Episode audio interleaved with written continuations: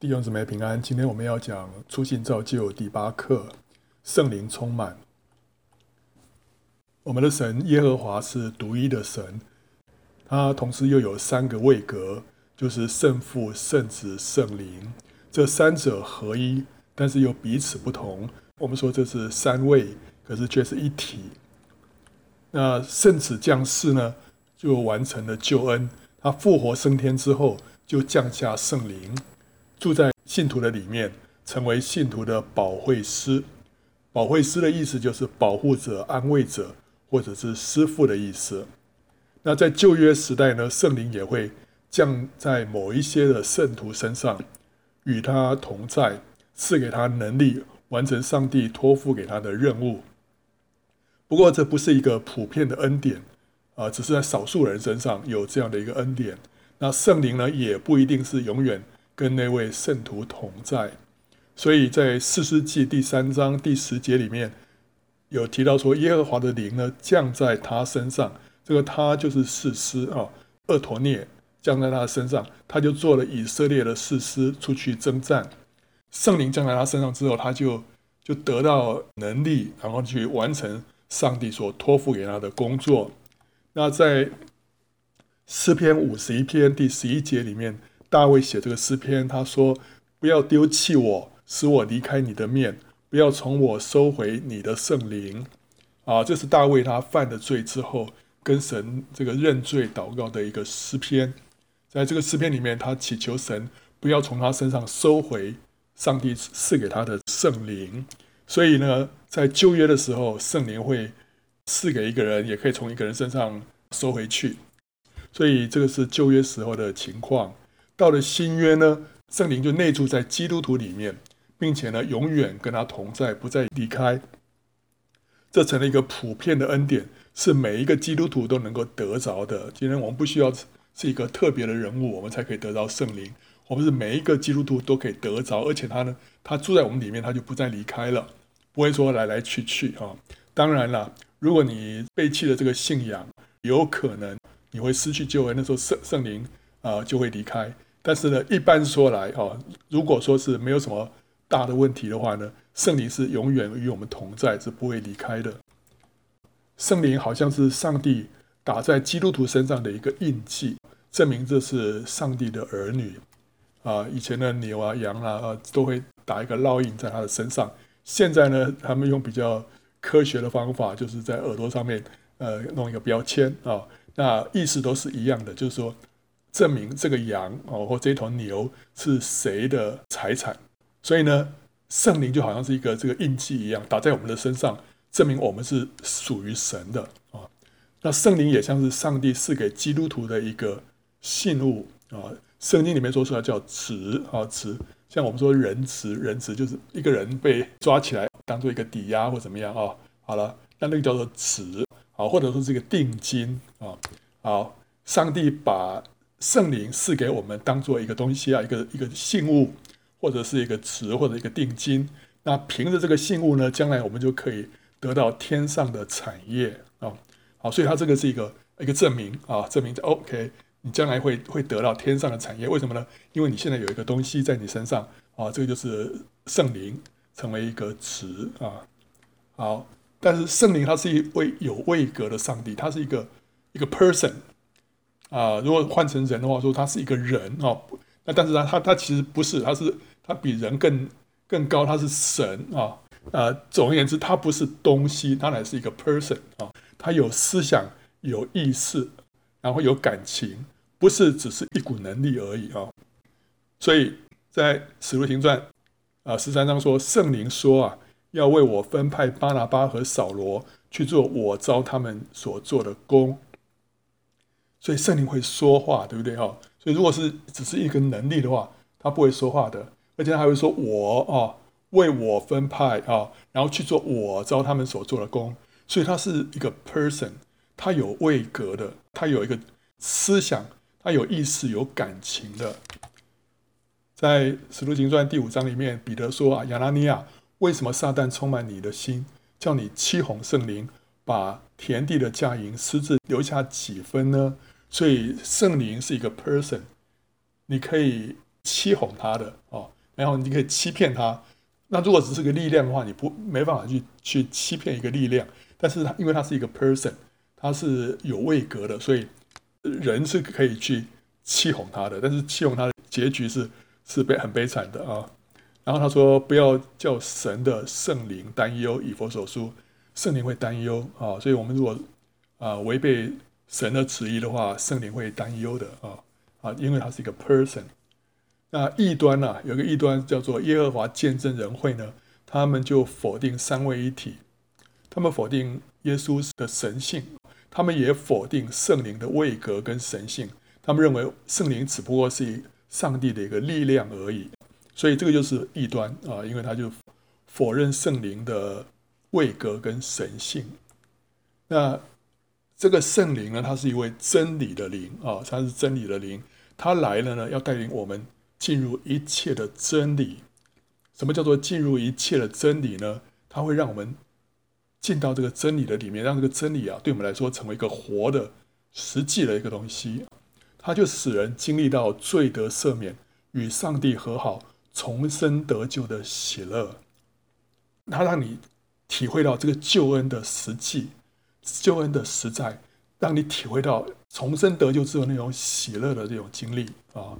然后呢，他使人经历到，呃，神迹，经历到病得医治，还有捆绑得释放。哇哦，这些事情居然可以真正的发生在我的身上，所以他让你这个信仰成为很活的一个信仰。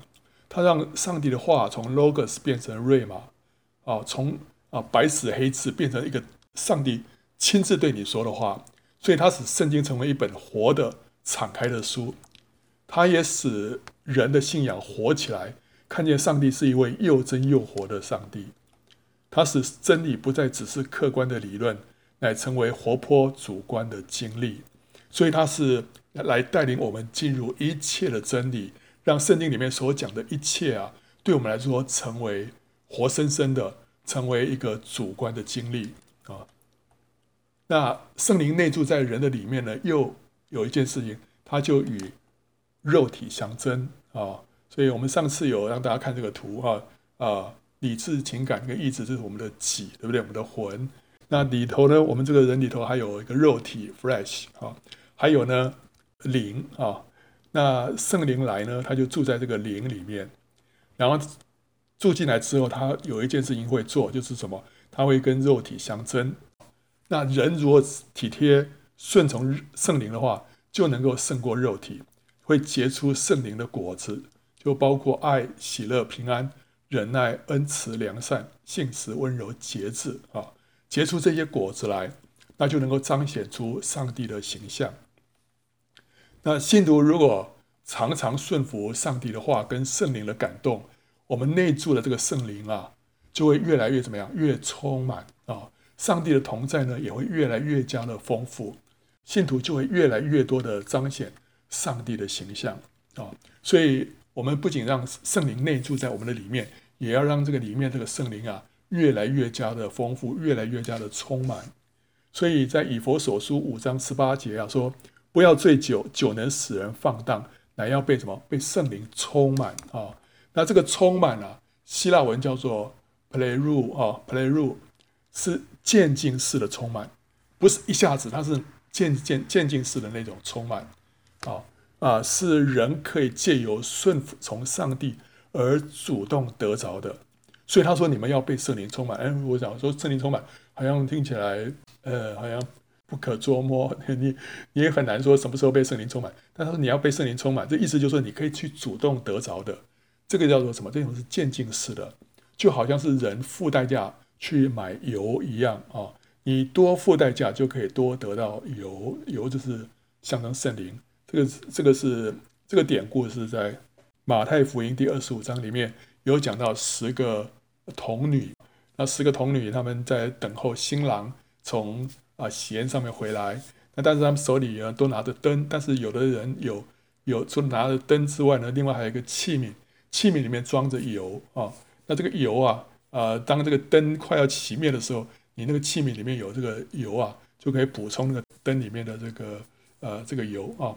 结果后来，呃，那个有五个鱼镯的，那么他们没有预备油，所以后来当新郎来的时候呢，那个聪明的就说：“你们要赶快去买油啊！”所以他们就跑去买油啊。这个意思就是说，买油的意思就是说，我们要要去得着圣灵，要更多的圣灵。如果我们身上圣灵的量啊太少的话，当主耶稣来的时候啊，我们去迎接他，我们是，我们是这个很羞愧的，我们是没办法，没办法被提的啊啊！所以呢，这个你们要被圣灵充满，这边充满呢。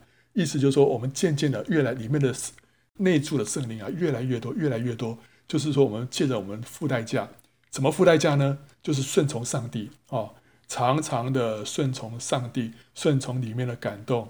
然后呢，啊，突然有一个诱惑来了，你就抵挡那个诱惑，你拒绝这个诱惑，然后你就要顺服神，你就转向神。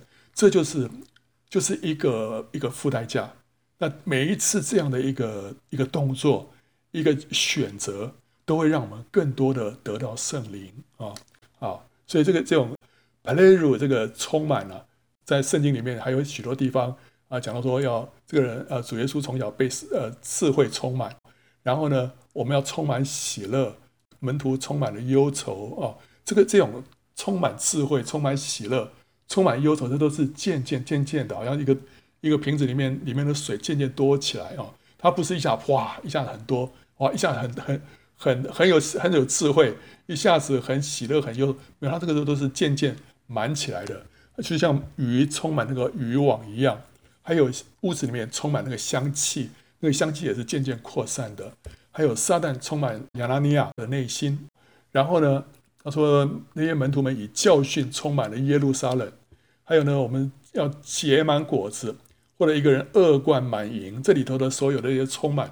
都是属于你看得出来，就比较是渐进式的，不是一下啪一下突然充满的啊。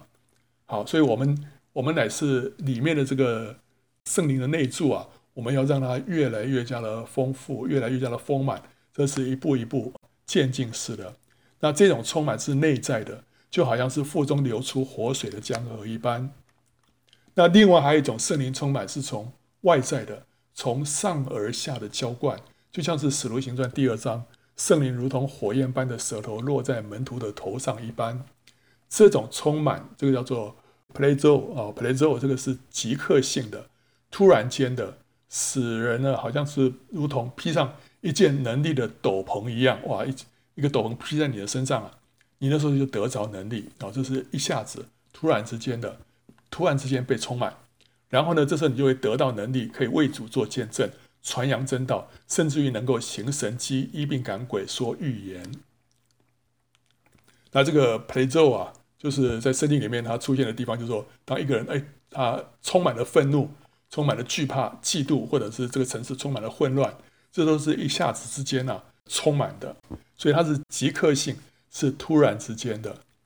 所以我们一般所谓的圣灵充满，多半都是指的这种充满，就是外在的这种能力的浇灌。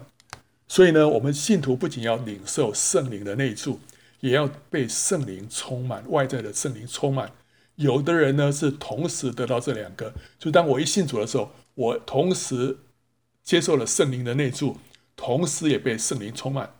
那有的人是分阶段得着了，先得到圣灵的内住，隔了一段时间之后呢，才被圣灵充满。那我们每得到一样，就会在灵性上有一个大的突破。跟大的跃进啊，外在的圣灵充满，有的时候可以借着按手而得着。什么叫按手？就这样子啊啊，这个右边这个人为左边的人祷告，他手就按在他的头上啊，或者按在他的身上，这个就叫按手啊。借着按手呢，我们可以把圣灵传递到一个人的身上，让他被圣灵充满。圣经里面就说，保罗按手在他们头上啊，圣灵便降在他们身上，他们就说方言。又说预言啊，那很多人是在圣灵丰富运行的聚会当中被圣灵充满，有些人呢是因为热切渴慕要上帝，就在私下被圣灵充满啊，这这都是有的。那许多人被圣灵充满的时候，会说出新的方言。什么叫方言呢？方言就是拉嘎巴巴巴雷的个斯里亚嘎巴雷，索拉嘎贝格拉拉嘎巴巴巴巴雷。这这样就这个就是一个方言啊。那呃，有些人呢是当下没有说出方言，呃过了一段时间才说出来的。哦，我是这样子，就是很早的时候信主的时候，马上就被圣灵充满，但是呢是隔了三年之后才说出方言来。那有的人是一直都没有说出方言，可是他确实是有被圣灵充满啊！你看着他身上的所表现出来的所结的果子，这肯定是被圣灵充满，但是他却没有说方言。在教会历史上也有很多这样的人啊，就是大有能力，然后呢为主做大功，然后身上满有神的恩膏，但是你没有听说过他说方言啊。所以有的人是有被圣灵充满，但是没有说方言。所以说呢。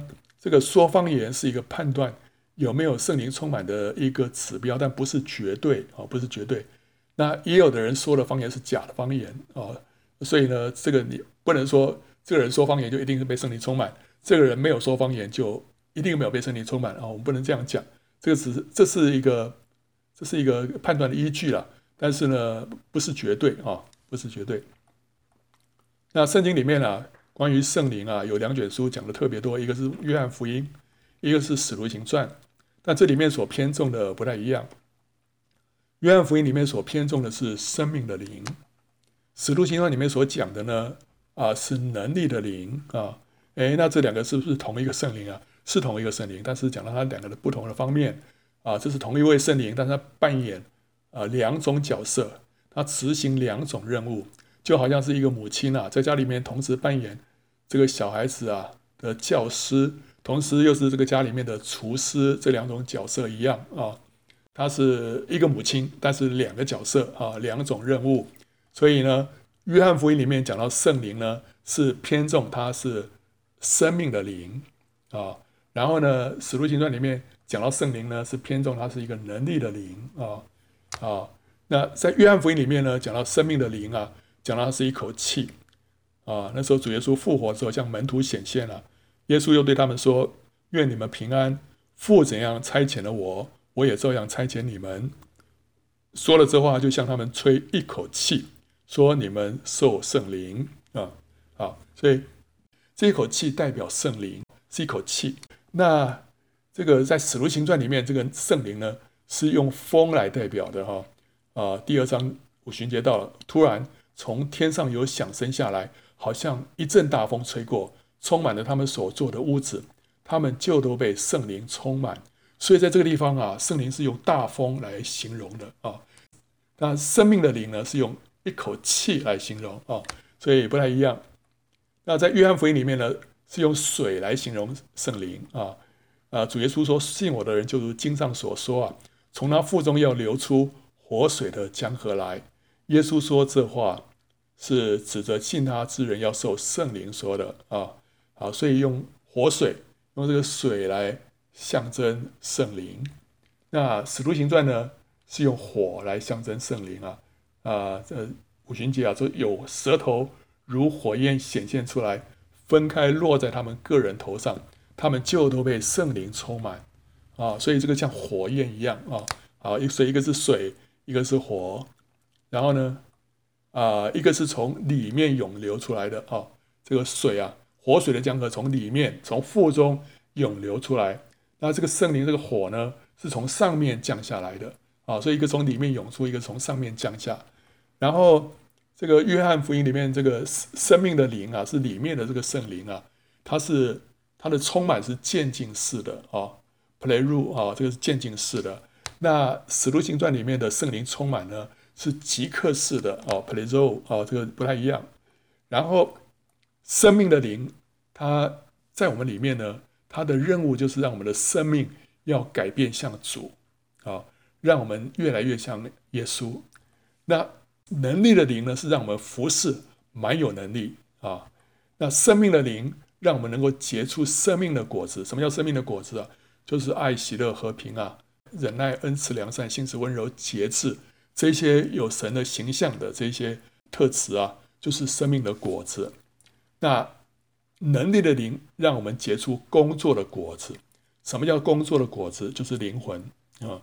我们传福音，让一个人得救了，就得着一个灵魂的果子；让两个人得救了，得就得着两个灵魂的果子。这就是我们工作的果子。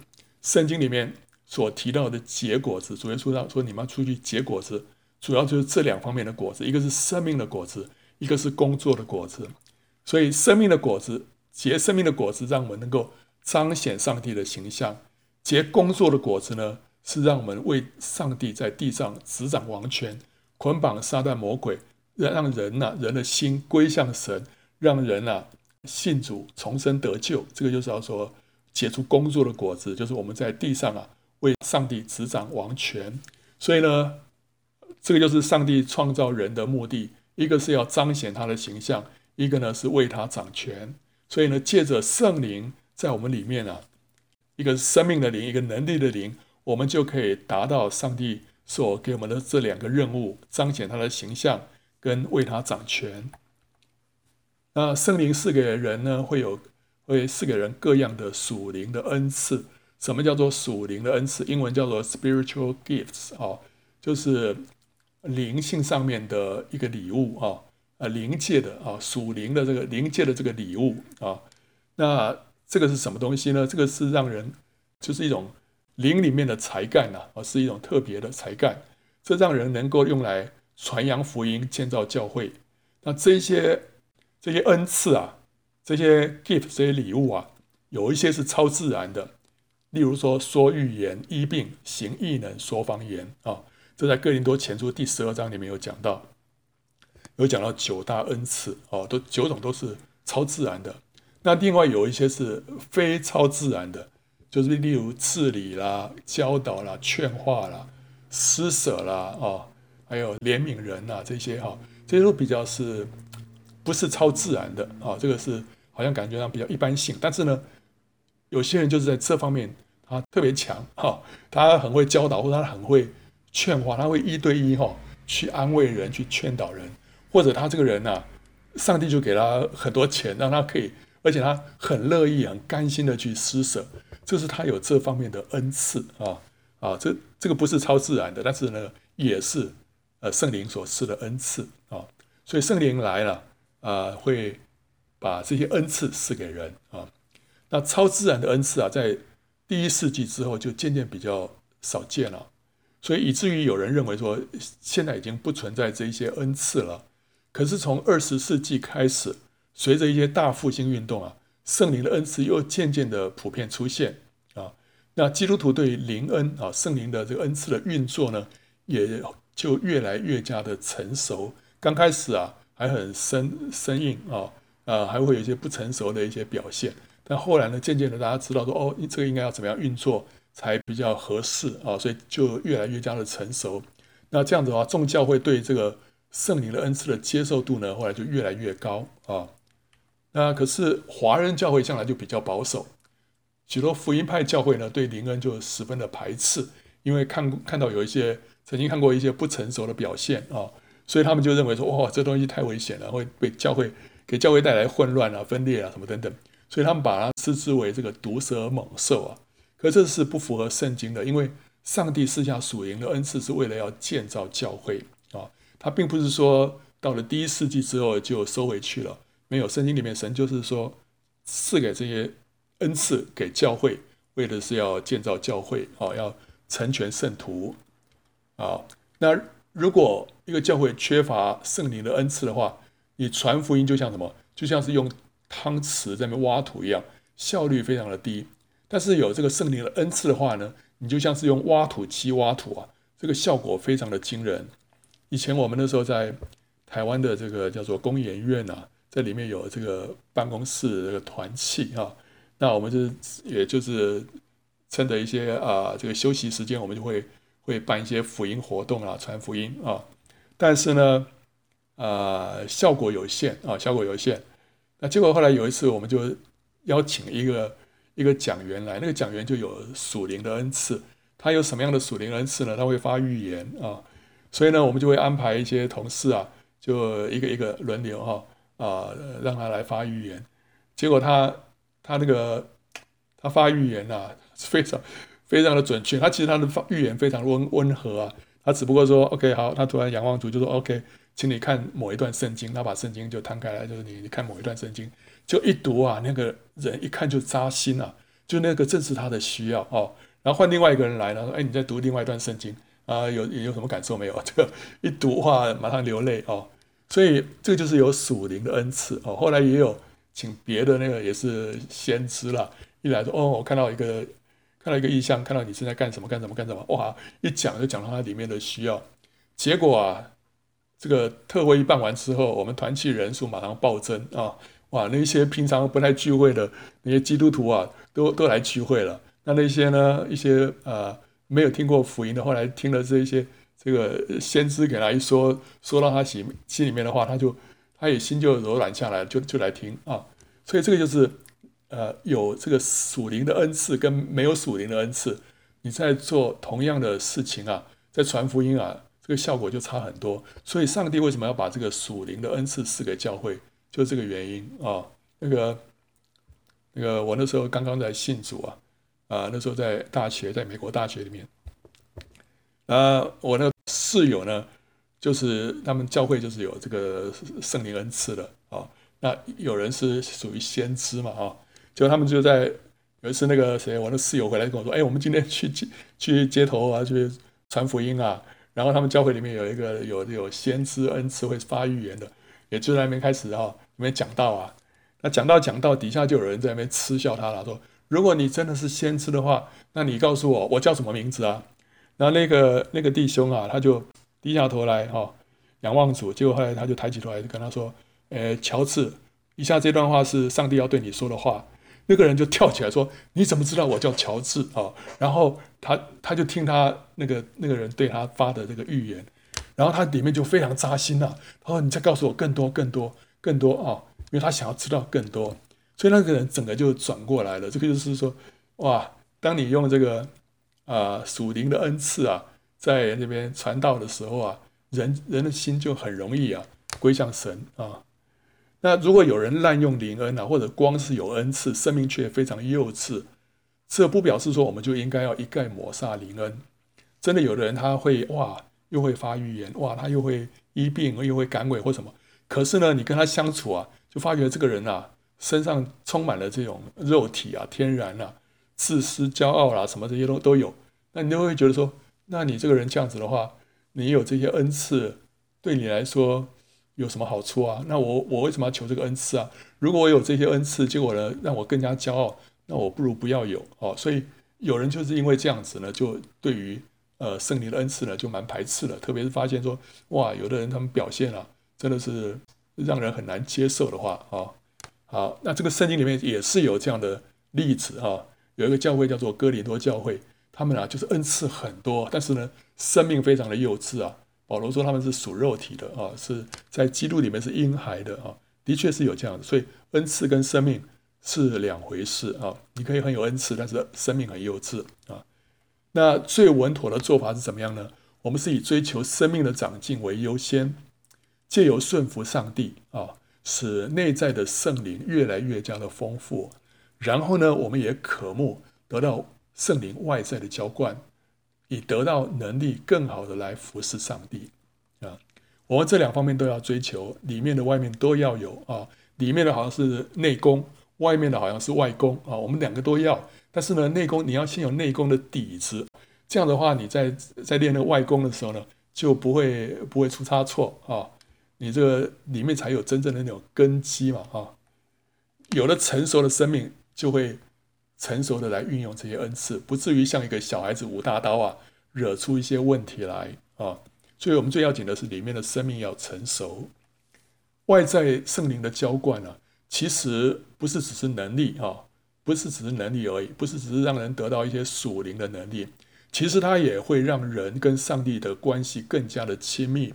所以你看到使使徒行传里面啊，那些那个当圣灵浇灌下来之后啊，那门徒不仅是得到能力去传扬福音，他们的生命也会有一个很彻底的改变啊。以前啊，对这个呃惧怕的啦，这个都说都可以放胆啊，他们的他们的这种呃个性各方面哈，都被神整个翻转过来哦。然后这个，所以他不是只是能力而已，他也会使人跟上帝的关系更加的亲密。怎么样的亲密法呢？他会更加清楚地听到上帝的声音，以至于更加认识上帝。祷告呢，也更有能力。你看到那些呃被圣灵充满的人呢、啊，啊，有的人他们就会常常会听到上帝跟他们说话啊，啊，像上呃之前曾经有在美国有发生一个事故啊，就是有有一座大桥啊突然断掉了，那在那个大桥断掉之前呢、啊，有一个弟兄就开车到那个地要经过那座桥，结果他那个开车开车快到那个桥的时候呢，突然圣灵在那里面对他说：“Stop。”停车，那他那时候想说啊，什么神？你叫我停车？哦，对，你现在马上停车。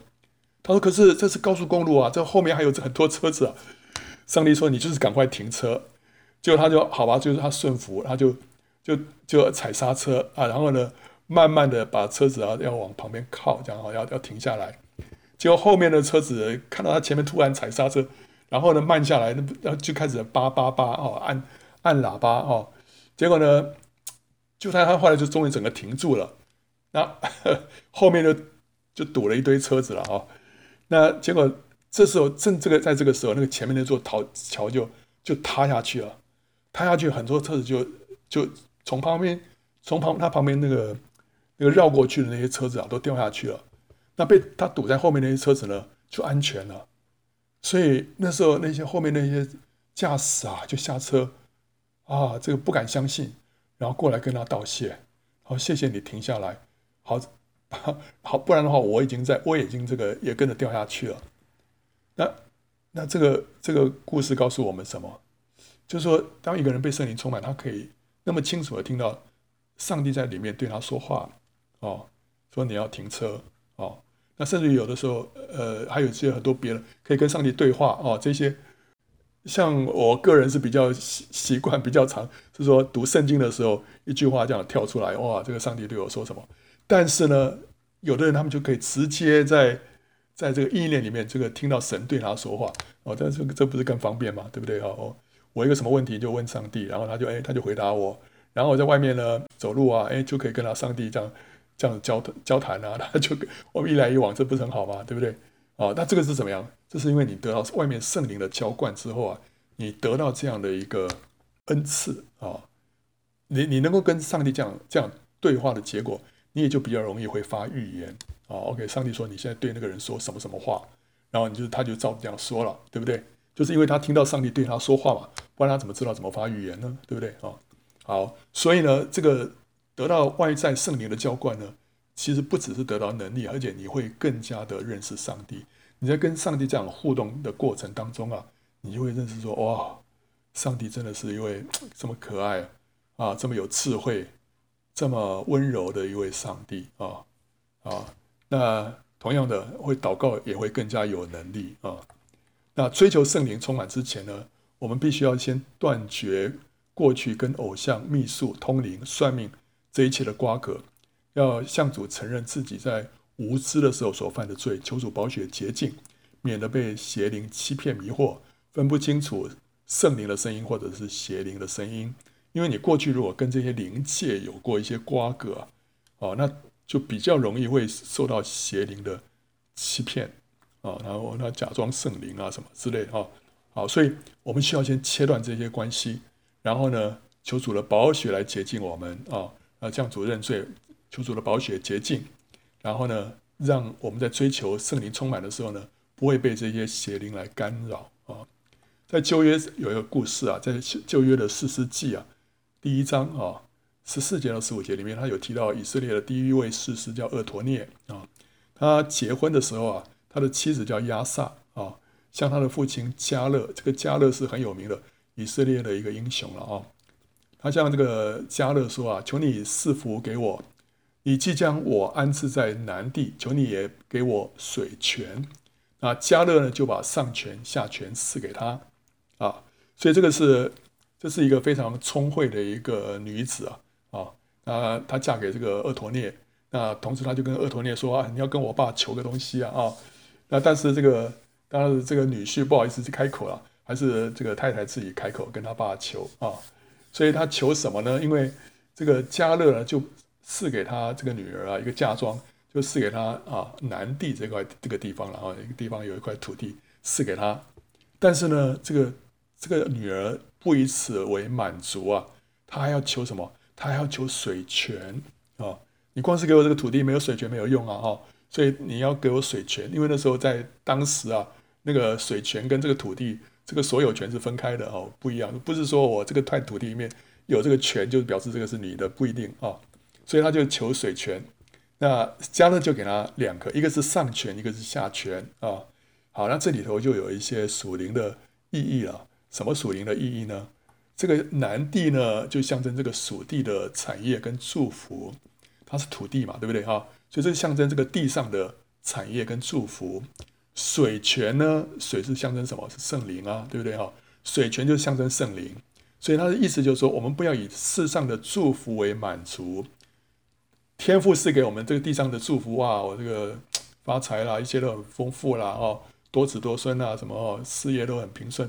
这个不是这样子我就满足了，我还要求什么东西呢？要向天父求水泉，就是向天父求什么圣灵啊？哦，我要向天父求圣灵，我需要这个灵里面这个祝福，这才是我真正的需要啊。结果天父就赐给我们什么呢？上泉跟下泉。上泉象征的是什么？就从上头浇灌下来的圣灵啊，就是能力的灵。下泉呢，就从底下涌流上来的圣灵，就是生命的灵。啊，所以这个就是啊，《约翰福音》跟《使徒行传》里面所说的啊，圣灵的两个方面，一个是能力的灵，一个是生命的灵啊，一个是里面涌流上来的，一个从上面浇灌下来的，哇，要赐给我们上泉跟下泉啊。所以主耶稣说啊，你们虽然不好，尚且知道拿好东西给儿女，何况天父岂不更将圣灵给求他的人吗？啊，所以我们要跟天父求什么？主耶稣说，我们要跟天父求圣灵。啊，天父乐意把圣灵赐给求他的人啊，所以，我们今天信主了，我们得救了，圣灵就住在我们里面了。但是，我们要更进一步，我们要求更多的被圣灵充满，里面要被圣灵这个满溢出来，外面呢也要圣灵浇灌下来。我们需要更多的得着圣灵，这才是真正属天的福分啊！我们一得到圣灵，我们灵里面会有个很大的突破。我们跟神之间对神的认识啊，会突飞猛进。所以有人这个信仰到了一个地步啊，觉得枯干，觉得干渴。为什么呢？因为他缺乏圣灵，他需要被圣灵充满啊，需要被圣灵充满。所以我们现在在这边读圣经啊，学习啊，让我们的悟性方面被神开启。可是灵里面呢，我们也要需要更多的、更丰富的圣灵在我们的里面啊。一个是里面。充满，一个是外面的浇灌，我们都需要啊！哈利路亚。